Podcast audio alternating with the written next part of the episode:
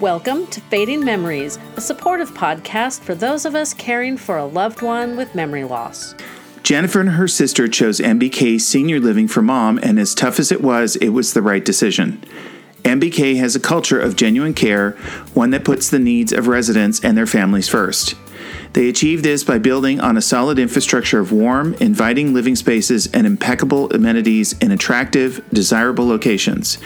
Then their commitment to providing relationship based care and their attention to each individual sets them apart. MBK gives back to their community, which is especially meaningful to our family. Their commitment every day is to practice compassion and to pay attention to residents' needs so that they can be nimble enough to adjust care accordingly. Their core motivation is let our family help your family. And I can tell you that for our family, that goal is achieved. Mom seems happy, she has friends, and it's certainly a much better situation for her than living with us. At an MBK senior living community, their motto is We are all family and here is home. For more information, go to their website, mbkseniorliving.com, or give them a call at 949 242 1400. Welcome back to the podcast. Today with me is Irene Olson. She is another Alls author, and she has written a novel called Requiem for the Status Quo. The character in her novel has the typical problem of family members that are not participating in care, giving their unwarranted two cents. We also discuss how to better help incorporate these family members who are reluctant or out of the area to aid in caregiving when that is not what they are interested in doing.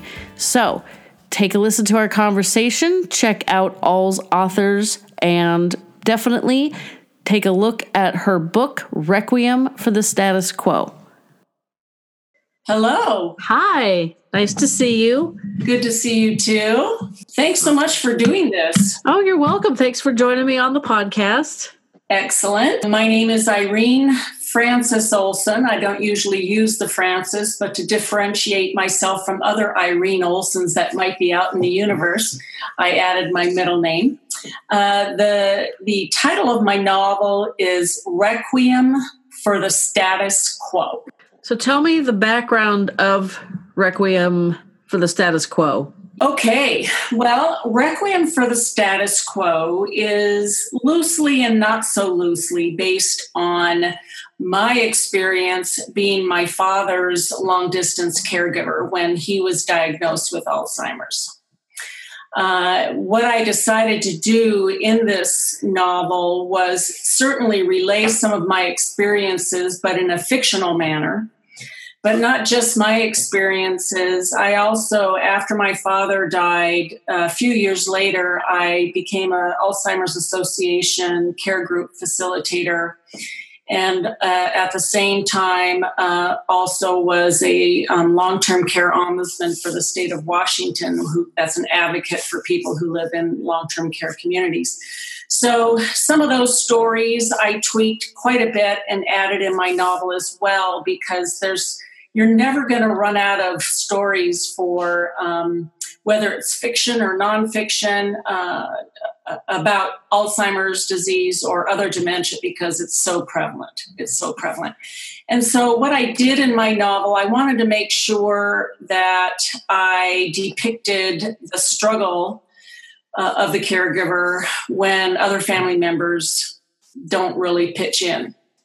And that's what I did excuse me, that's what I did with my novel. Um, that was not the situation for me. I was blessed. My family supported me greatly, my brother and sister, uh, and my husband, uh, with regards to what I needed to do for my father. But that's not always the case, unfortunately. And no, so, I've, I've talked to people who they're the only they're the ones closest to the parent, mm-hmm. and they're the ones that take care of 90% of what needs to happen and a lot of times they get questioned a friend of mine's caring for her mom um, her mom does not have alzheimer's she has a lot of health issues sure and she's been questioned as to well why didn't you take mom to the emergency room she said she was in pain and it's because she's been around the block with this her mother Right. on this exact issue.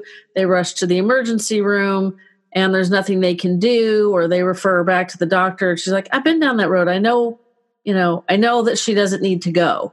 But of course Right. she gets second guessed and Yeah. you know, and that's really difficult it's difficult for the caregiver because they're you know they're they have a life outside of caregiving because life doesn't all of a sudden come to a halt everything still stays on the you know you're up, up to bat you know trying to hit a bunch of balls in the air and keeping them in the air but um, yeah they i think i think one of the reasons why other family members question or challenge the active caregiver is they feel well i'm not going to really do anything uh, physical to help out but at least if i pipe up and say something it looks like i'm interested and involved. And i'm not saying that's the way it always is but but uh, but on the other hand i would like to give a little bit of uh, you know uh, benefit of the doubt that some care some people just are not the caregiving type. And they don't have what it takes and most caregivers don't. You know i had all this experience. I worked in long-term care and you know all of this type of thing. I worked in memory care and when it's your own family member um, all of that professionalism and expertise pales in comparison to the actual thing when you're when you're dealing with someone whom you love. So um, it's a difficult path. Uh, it's a learn as you go situation and i think a lot of people family members are afraid of it and rightly so. Yeah, it's definitely not an easy path. no. Um, my mom has had Alzheimer's. I actually didn't find out that it was a diagnosis of Alzheimer's until this year. I always thought it was dem- dementia. And I think, I believe she's had it for at least 18 years. I was Mhm. talking to Vicky, the author of Blue Hydrangeas, yesterday. Oh, Marianne. ann Mary Right. Sorry, I've talked to a lot of you guys. I'm getting all i know mixed i up know um and it in her conversation she talked about things that she did and i realized hey my dad did some of the same things. And i realized that i was pretty sure it was 1998 he sent a letter to my well he called my mom's doctor's office. They blew him off you know blew off his concerns. They he sent a letter. They just stuck it in his her file. He went down there and i'm pretty certain it was 98 hmm you know, and here it's 2018, so that's 20 years. yeah And she's still Yeah. physically great. You know, she walks fine. She, she doesn't have any physical limitations really hmm at this Well, point. that's- That's good. But you know, you bring up a great point because a lot of times, you know, like my father was diagnosed in 2004, but he had symptoms before that. And so, you know, just because you're diagnosed, say in 1998 or 2004 or whatever it might be, doesn't mean that's when it started. There's always symptoms that happen prior to that. And um, some people's journey is very long. Um, I, I guess I could say I was fortunate in that my father's journey was about five years. He died at the age of 89. Um, combination of Alzheimer's and prostate cancer, but uh, you know the cause is really the Alzheimer's because it debilitated his body so much he couldn't have surgery to get rid of the cancer. So uh, but it's a long. It sounds like you've had a very long journey, and, and it's it's uh, it's one of the hardest journeys, not just for you, but also for the person with the disease. Yeah, my grandmother and my great grandmother also had, I believe my grandmother, my maternal grandmother, had undiagnosed Alzheimer's. And when she was starting to get worse, is when I suspected that my mom had it. And my mom was making comments, well, I don't want to end up like my mom.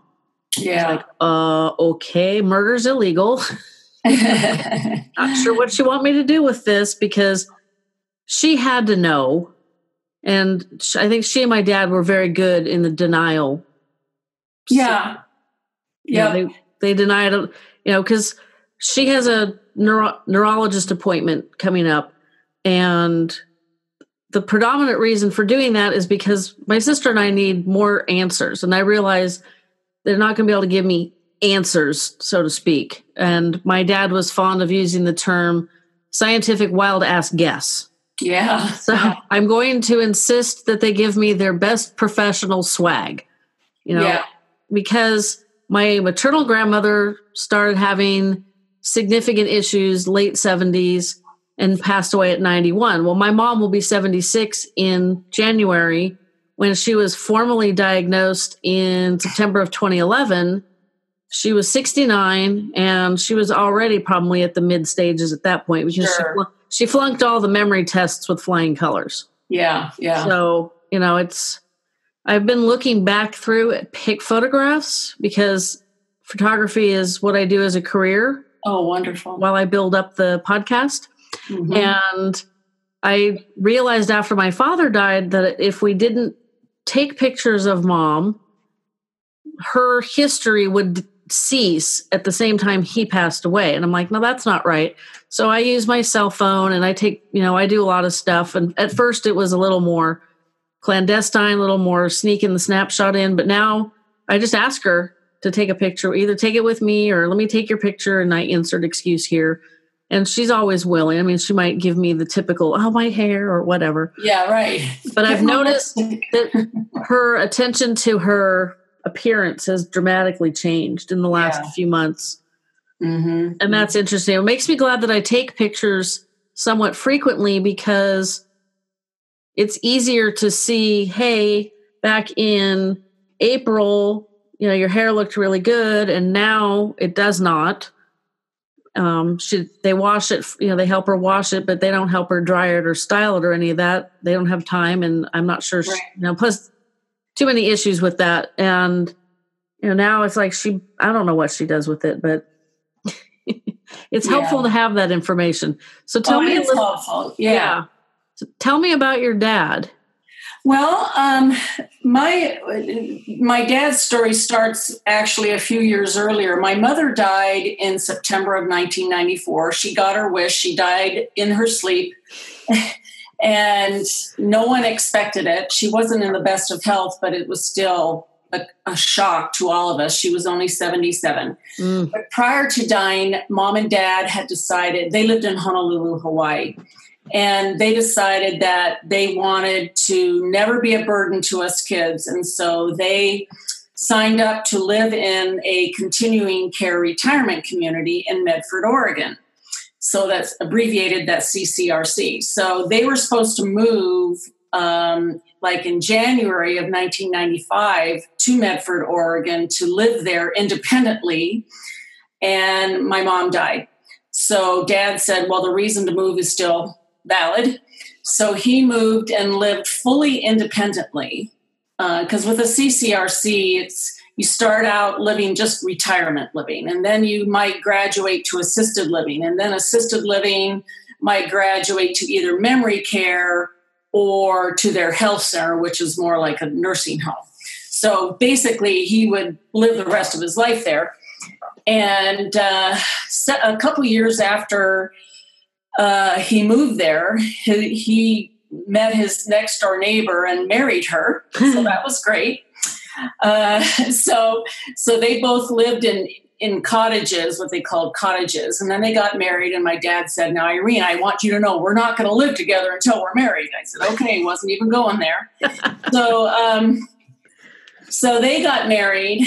Barbara had Parkinson's, and with Parkinson's, it can all oftentimes happen that you get this Parkinsonian dementia, and she did. And her health declined greatly, and she ended up living in the health center. Uh, and my father was living in assisted living. She died, and now my father's on his own. But before she died, he was diagnosed with Alzheimer's.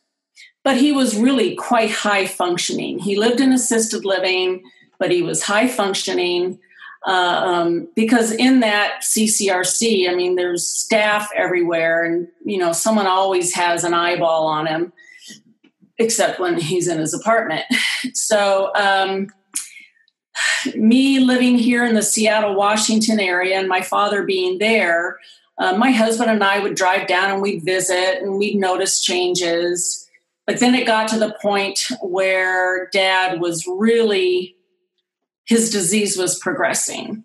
I received a call from the head nurse saying, I don't want you to be embarrassed, but um, your father was found in the hallway in his underwear, and he had soiled his underwear, and he was looking for someone to help him. So at that point, we realized that uh, living in the assisted living apartment wasn't going to work. Um, he needed so much assistance um, lay his clothes out, help him brush his teeth, etc. So he was on a wait list to go to the memory care section of the complex. And but before he could get to the memory care section, um, you know, they monitored all his meds, they provided all of his meds. And you know, for him, otherwise they're not going to take it at the right time and not take the right dose, etc. But as a long distance caregiver, me being in the Seattle area and my father being in Medford, boy, you make a lot of phone calls and you receive a lot of phone calls, which I'm sure you do as well. And I ended up buying airline tickets in bulk. Oh my. And, yeah. And because it's a very brief flight, but a very long drive. So um, I just bought a whole bunch and I went and visited my flew down there on my own, you know, just stayed at the Holiday Inn Express. I, you know, got real familiar with their buffet and um, just spent a week at a time with my father so I could really see how he was doing. And because I had worked in memory care, I wanted to make sure they were doing the right thing for him. But uh, you know it was it was a journey. And my i was our family was very fortunate in that my father never lost his sense of humor. There are those who can turn violent uh, and totally changed their personality. And we were very very fortunate that my father never lost his his sense of humor. He was never violent. He never yelled at me. Um, and so that was a wonderful thing. Um, but, um, you know, he basically just started going downhill and more downhill. He ended up in the hospital. I flew down on an emergency basis to go see him, stay with him at the hospital, and um, basically the cancer is what took him. Mm. Uh, but you know, the the interesting thing I think that really resonates with me is I think this happens with every person, and maybe it's happened with you. Um, when the person is diagnosed, they know they have something. They know they have Alzheimer's or some other type of dementia, because of course, Alzheimer's is a type of dementia. Dementia is the umbrella term. And then you've got Alzheimer's or Lewy body dementia or frontal temporal dementia, lots of different things. When they've been diagnosed, it's a really difficult psychological trauma to them. And so he knows his memory is going. He knows that he's forgetting what the elevator is called and says, let's go in that box and push a button so we can go downstairs to have lunch. Um, it's a very distressing time for the person, the patient. And I think a lot of my early grief was that he was so traumatized by it and knew that he was losing it you know because your brain you know you your heart can't work without your brain. And um, he knew that he, he was losing it. And one of the times that i had a meeting with the head nurse um, cecilia um, she said i said i'm just so worried for dad because he knows he has this disease. She said in time he will become blissfully unaware he will no longer be traumatized by knowing that he's losing it, and he'll just be himself. And that was a blessing that when he finally became blissfully unaware, but it was also a curse because it meant that he was getting further and further away from me. That's true. My parents never shared with my sister and I when my mom was officially diagnosed. and now I'm wondering if I'm wondering exactly how that went down. Ah, because I know they were recommended to go to the senior services through their health insurance, which was completely ignored.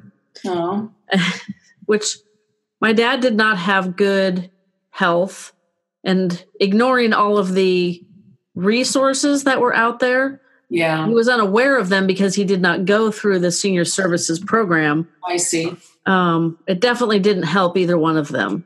I, No, tr- I tried i researched and found the uh, an adult day program for her oh, good. because you know he didn't feel good so his and he was never a patient person to begin with when you don't feel good and you're dealing with somebody who says the same thing every two minutes Right. it doesn't take very long before you want to punch them or yourself or both you know it's just Yeah, I know. very bad very quickly and he would not even contemplate going i mean he gave me all sorts of stupid excuses and i interviewed the local uh, senior day program that's here in my hometown they actually incorporate the uh, children that are in the preschool and the after school oh, kids. good. oh it's oh my gosh That's wonderful. yeah. I mean you know they were encouraged to start this program because quote oh my gosh we really need this here and yet it's growing super slowly. So it's been a very huge frustration for them and i can understand why but yeah no the just talking to the gal i was like you know and the the kids benefit and the seniors benefit but Yes. was abundantly obvious to me was the the sandwich cha- parents sandwich generation folks benefited as well even though they weren't present Yeah, sure. like, this is how it has. This is how it should work. And you know, I I wish my dad had taken me up on. You know, I did all the research. I talked to them. I got all the information. All we needed to do was go and check it out, and that's where he threw on the brakes. yeah. At least he could have done that and then thrown on the brakes. But we didn't even Yeah. get that far. So one of the themes in your book, your novel, if I'm not mistaken, is a caregiver not getting support from other family members. Can you talk on that topic at all? Sure. Um, in the book, and for me, this would be f- truly fiction because I had great support. But in the book, the main character, uh, the protagonist, Colleen, she's front and center with her dad. Her sister lives in another state, but her brother lives right in the same area, the Seattle, Washington area. And he basically was in denial. And because, which is a very comfortable yet uncomfortable place to be.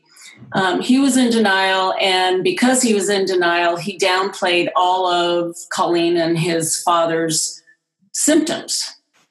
So you know, Colleen would have coffee with him, and and uh, and he she says, you know, I think instead of just him going to his general practitioner, he needs to go to a neurologist. Well, Jonathan would say, well, why does he need that? You're just blowing everything out of proportion. He doesn't need a specialist. He's been going to doctor, I forgot the doctor's name already. We'll just say Jones. He's been going to Dr. Jones forever. Uh, he trusts him.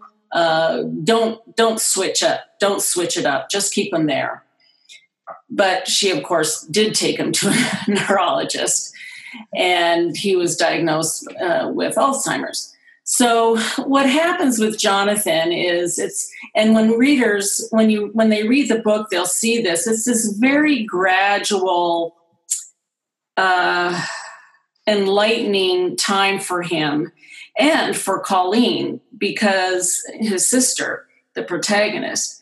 Because what comes out is that Jonathan he has a real he's a realtor so his career is real estate. His father used to be a real estate broker.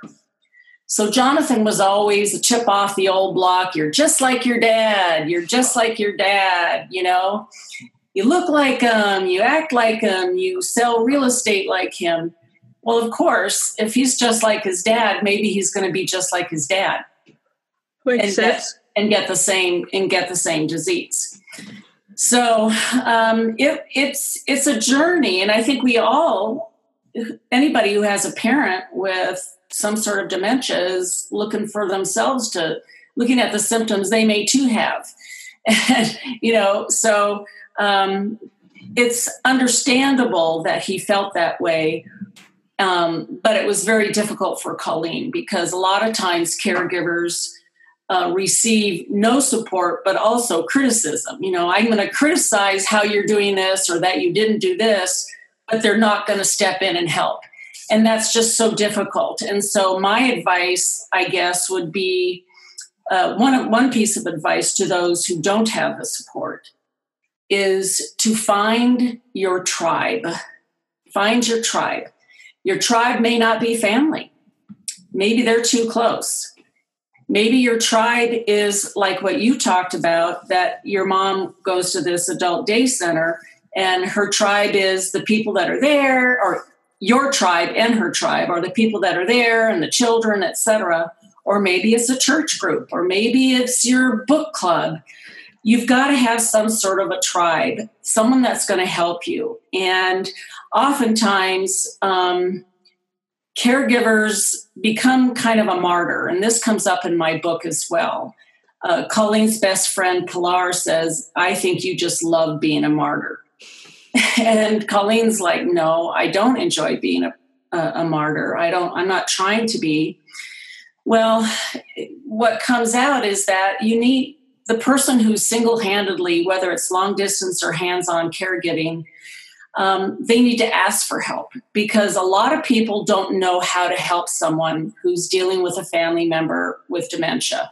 If it's cancer, if it's a broken leg, whatever the case may be, oh, I'll bring you over some meals, you know, that kind of thing. So caregivers need to be bold and ask for help because if you're the primary person and your health goes down, we are not going to be of any benefit to the person that you're supporting. So I always try to encourage the single caregiver, someone who doesn't have support, is to make sure that you ask your neighbor, could you mow my lawn? you know, or could you um, go on this errand for me? So, um, so that you're not so alone. I That's guess ex- that, yeah. excellent advice because I know when someone passes away, people are always, well, let me know if I could do anything. And, yep. and it's hard to pinpoint something they can do. So I know, I know. And I'm so glad you said that because that's kind of a pet peeve of myself. I know that people mean their hearts are truly in it when they say, let me know to, let me know if you need anything. I know that that's their way of trying to offer help and hoping maybe that no one takes them up on their offer. I don't know. I don't want to be judgy on that. But but instead say, what can I do to help? Yeah. You know, I cook big casseroles at least once a week. Shall I add an extra few ingredients and give you some leftovers? Um, is to is instead of just saying, let me know if you need help. You know the person needs help they can barely leave their house to go get groceries or to go to the bathroom or whatever the case may be. You know the person needs help, whether that person is caring for someone with dementia or cancer, whatever the case may be, you know they need help. So instead of saying, call me if you need me, say, what can I do for you? What do you need this week? And start there. That's what excellent. this week? And then that person can do what that person needs. And then it becomes easier for the caregiver to say, Oh, that was so great last week when you went on an errand for me, or that was so great when your husband was able to mow my lawn. Do you think he could do it like every three weeks? That would be so helpful for me, you know? So I think offer substantive help versus just the offer of help. No, that's excellent. I do think that people might be afraid of offering, like you said, oh, well, you know, can your husband mow my lawn this week? And then it turns and can he do it every three weeks? I think people get afraid. And I know I suffer from this. I have a grandmother that's almost 101. Wow. And between my husband and I being self employed and managing our household and our lives and dealing with my mom, I'm a little standoffish with her because she's very good at sucking you in. Yes, yes, I get that. If we have a family meal, she will take home all the leftovers. She's mostly yeah. blind from glaucoma, so she needs foods she can just heat up in the microwave. But it's like, honey, and I'm not going to give you all the leftovers. Yeah. if she doesn't, it's and it's not a oh can i take this home it's can you package this up for me yeah yeah so i'm very yeah. careful to not offer because i'm afraid yeah. if i offer a she will want a through m and then you know it's very difficult to tell them no so it's well, you can say yes and no at the same time. Yes, I'll give you some of this, but we need this also because you know we're hardworking and and it, it helps us not to have to cook at the end of the day. you know. So you can say yes and no, I guess, at the same time. But I totally get that. You're you're everybody has a busy life. There's no one who has a carefree life. Whether you're retired or not, it doesn't matter. You still have responsibilities. And people are afraid to be overly committed. So I guess the person offering help needs to also feel that it's okay to set parameters. That makes sense. You know, it's okay to set parameters. Uh, because if the person is caregiver is truly very needy, all of a sudden this person is like, "You're my you're my hero. You can do all this for me. And they can't do all that for the person. But i don't think most caregivers would would demand too much. They'd just be so happy to have someone that noticed that they had a need and could meet that need. That makes sense. And if you have a tribe like you mentioned earlier your book club or your church group it, it would help if your tribe you know i i did a an interview with another podcaster and his mom mm-hmm. and best story because when her dad, his grandfather, took care of mom until he, to the point where most of them didn't even know she had as serious a problem as she did. And when dad threw up the white flag and said, I can't do this anymore, you kids need to find, you know, an assisted living home, a memory community for mom slash grandma, mostly mom, because it was these children that handle it. Mm-hmm. They actually formed what they call the committee, and the committee does what you know. Each person contributes what they're comfortable with. So if Good. somebody is yes. is in denial, is not the personality to be a caregiver, you know, maybe they can do X and somebody else can do Y. And I mean, I was just listening to them. I was like, you guys need to like do a TED talk or go on Oprah or something and I'm totally right. showing my age with that one. oh no, you're not. um, because what happened is before she passed away, his grandmother, the mom, it gets confusing when you talk to multiple generations at once. Right. She passed away this past June, but prior to her passing, one of her sisters also got Alzheimer's and was never married, never had children. So they expanded the committee. Good. And now there and and even dad grandpa who is helping to take care of sister-in-law to the you know to what he can do and i mean it's just this is, I mean, it was like we talked for two hours. I'm like, oh, I'm trying to keep these episodes shorter than this. yeah. Well, I'll be, definitely be within your limits today. But no, I'm so glad you mentioned that because I wrote an article on my blog years ago that's called Caregiving the Ultimate Team Sport because like you said and, and this kind of what happened in my novel requiem for the status quo is that jonathan was great in real estate so he colleen was able to partner with him to help to find a place for dad so he had this real estate mind. So even though going to assisted living or memory care is different than buying your independent house, uh, she used his skills and that was great. And he felt good about it. But in this article that I wrote years ago, you know, maybe someone loves, and this takes a special person, loves going through uh, explanation of benefits, the insurance benefit things, and figuring out, okay, what Medicare paid and didn't pay, and what you know, what the supplemental will pay. Someone, some people love that kind of detail stuff. So you find a person that loves that, whether it's a brother or a neighbor or whatever the case may be, um, that person could help. And that's not necessarily an ongoing thing. Or someone, um, oh, just loves to cook. So that person gets to do the meals and package them up. But because it is a te- team sport, it should be a team sport. It isn't always but finding someone who doesn't want to do the caregiving but i'll go through all those insurance benefit pages you know something that we most of us would hate to do, but somebody else would love to do because they're helping without having to have the hands-on help. Yeah, going through all that insurance stuff takes it takes a special person because it, it is so confusing. It's very confusing, and and I and you know I think the insurance industry knows that. So um, I'm quite certain they do know that. So you know, having someone who doesn't mind that kind of detailed, somewhat anal type of uh, task, uh, boy, that takes a great relief off of someone's shoulders. Yeah, because I I look through that stuff. I'm like, I I'm as long as the bills are getting paid, I don't what the rest of this says. You know, because with open enrollment right now, it's you know I get a giant oh, stack oh, of stuff from my mom, and my husband looks at it. Now, what's funny, my husband's name is John, and he's a real estate agent. so he's much better at reading those things and comprehending them. I read them, you know, and I'm not stupid. I read them, and I'm like, makes no sense do I throw this away or do I put it in the file cabinet? where is this going? Because right, right. If you weren't standing here, it would be right into the recycle bin because you know she's my mom's got fantastic health coverage.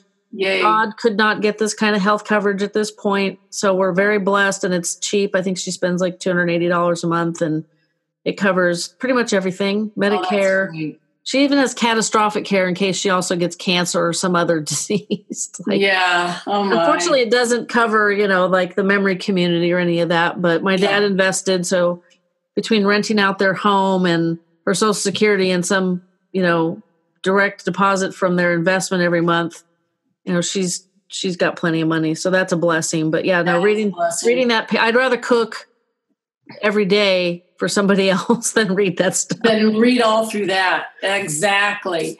Well, you know, I was just thinking of another thing with regards to, you know, I know I said, you know, big advice is to find your tribe. Another piece of advice that I would have, which I've lived even before my father's situation, was to, I, and, and when I was uh, signing my novel at bookstore sellings and all that type of thing, I always would write remember to celebrate even the smallest of victories that come your way. Because if you're just waiting for the big accomplishment to happen so that you can celebrate, you're going to be waiting a long time.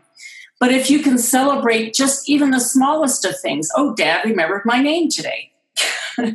you know, then then you don't then it doesn't seem like everything is all dire and doom and gloom because if you could just look for the very smallest thing to celebrate um, it makes you feel like it isn't all lost. So that would be something that i would suggest that you know um, look for the good things because if you don't look for them you're not you might not see them. But if you look for them um, you might just find a few good things to celebrate every day or at least one. that is good. one. I had a few weeks ago, I had to take my mom to establish a new relationship at her doctor's office. Her doctor left the practice. Uh, of course, they insisted, you know, did I bring her? I'm like, this is pointless. She's not going to establish anything. But I followed the instructions. And when I arrived at her residence to take her, she wasn't in her room and she wasn't in her friend's room. There were three Dianes. That's my mom's name. There are now only two.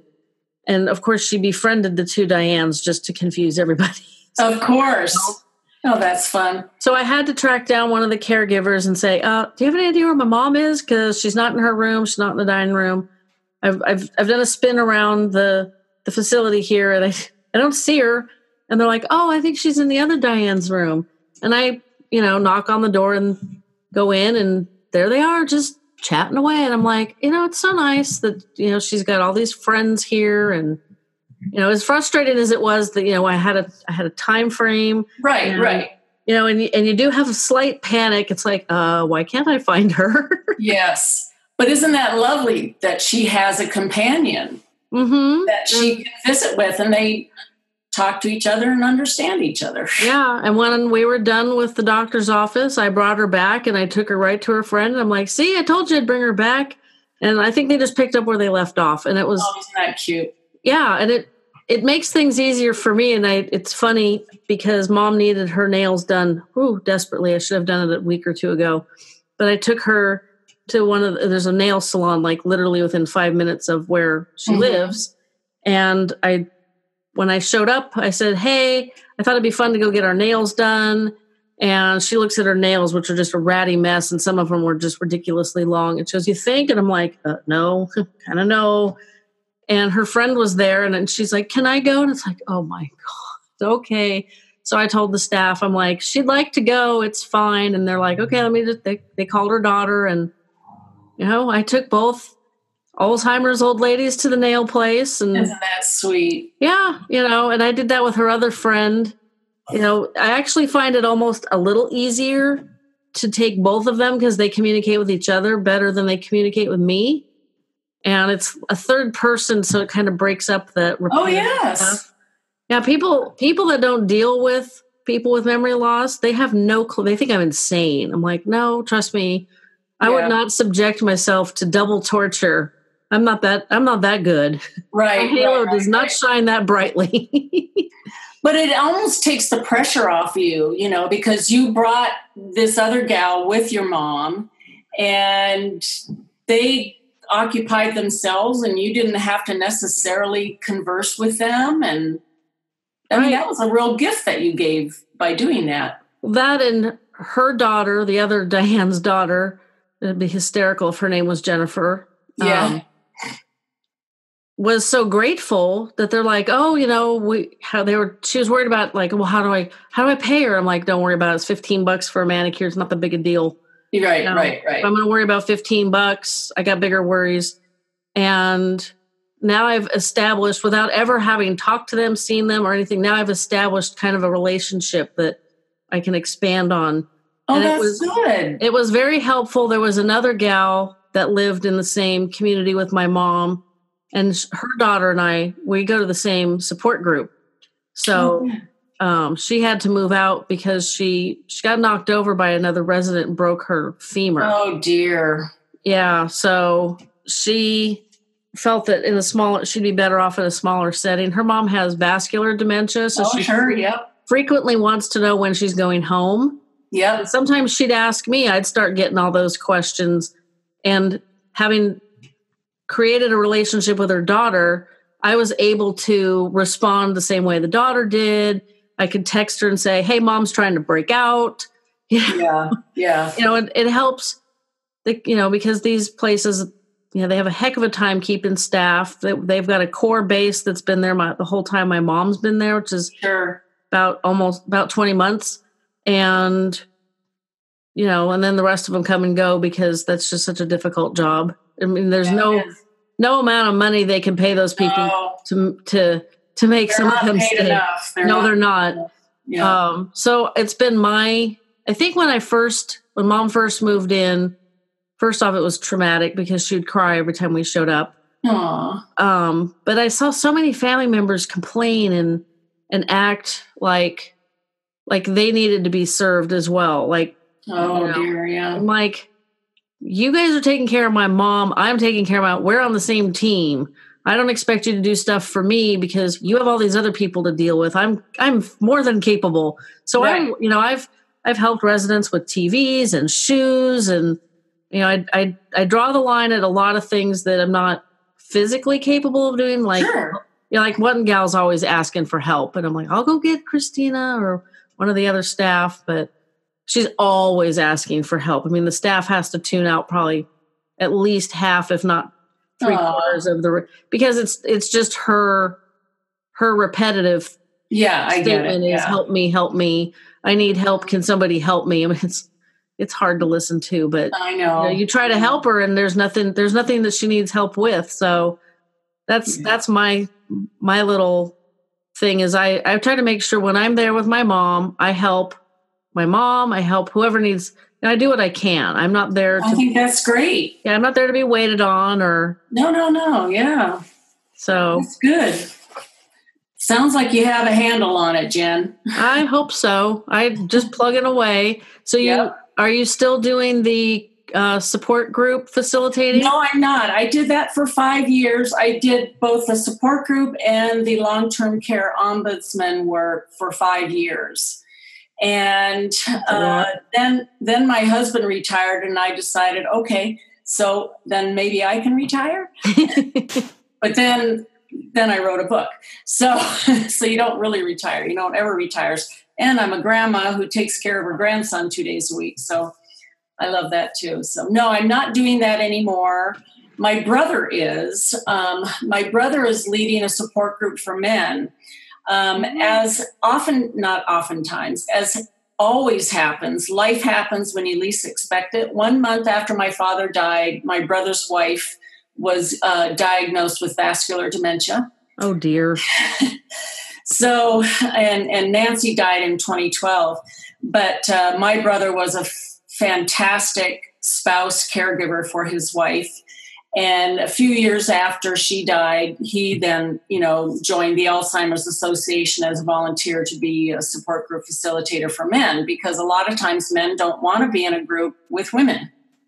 They want to feel like they can be vulnerable, maybe cry, maybe yell without being judged. And uh, they, a lot of times men are afraid that they'll be judged if they're in a group with with women. I wouldn't judge them. I would probably be screaming with them. Yeah. So, so anyway, uh, answer to your question: No, I am not. But another person in my family is doing that and is uh, helping out a great deal.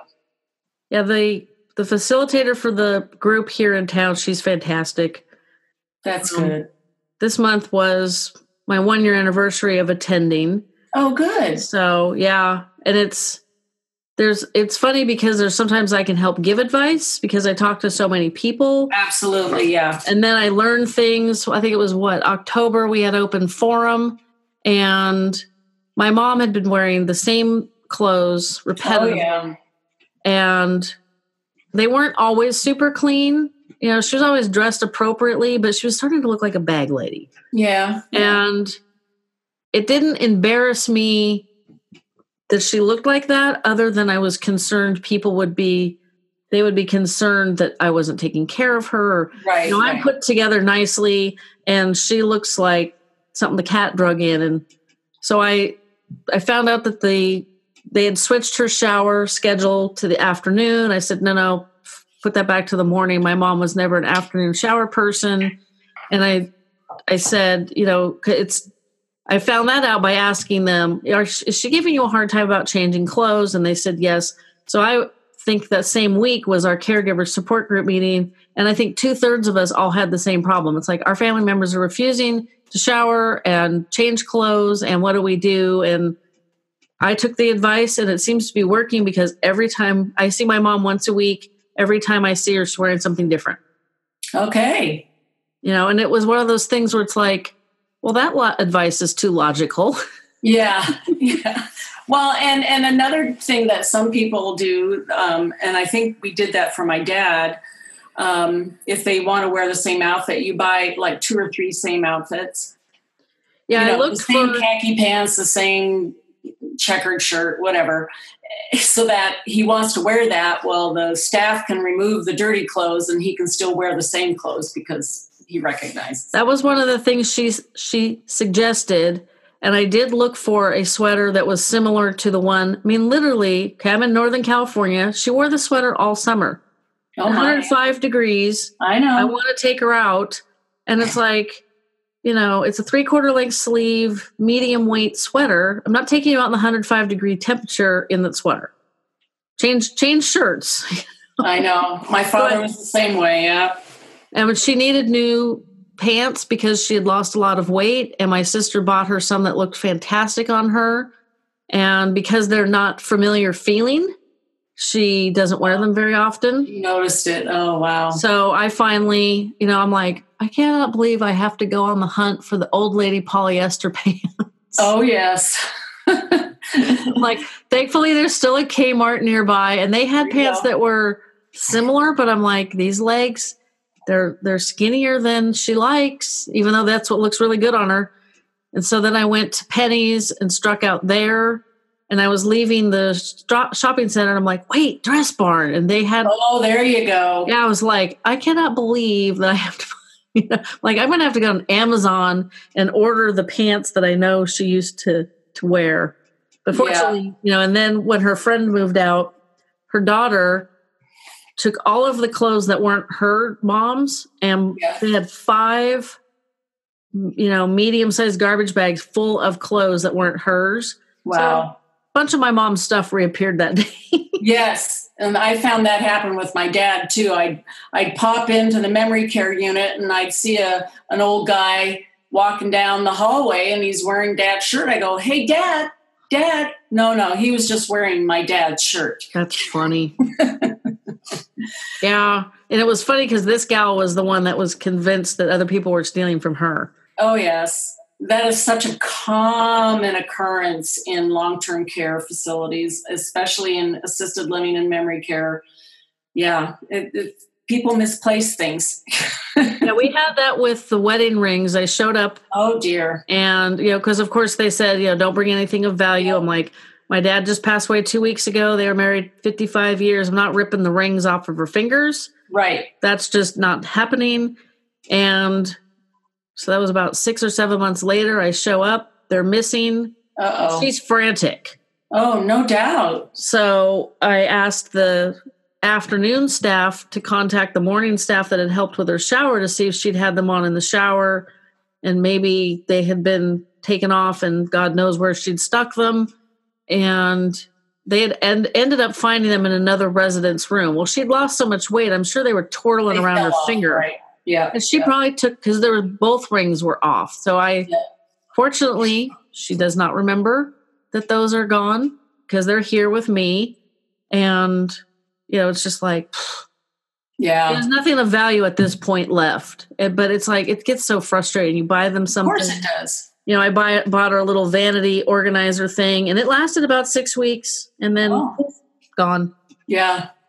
Well, you're doing a good work, Jan. You are. Well, I appreciate good stuff. I appreciate the conversation today. And once I finish Blue Hydrangeas, I'll read your. I didn't realize yours was also a novel, Yes, it is. Requiem for the status quo. Yeah. Yep. so I'll have to read that. And I put in everybody I've talked to. I'm putting all their books on my page as well, so that Oh, lovely. you know, people can just click through and order them. oh, good. So that way they don't have to think. You know, we don't have time to like go to separate No, I know.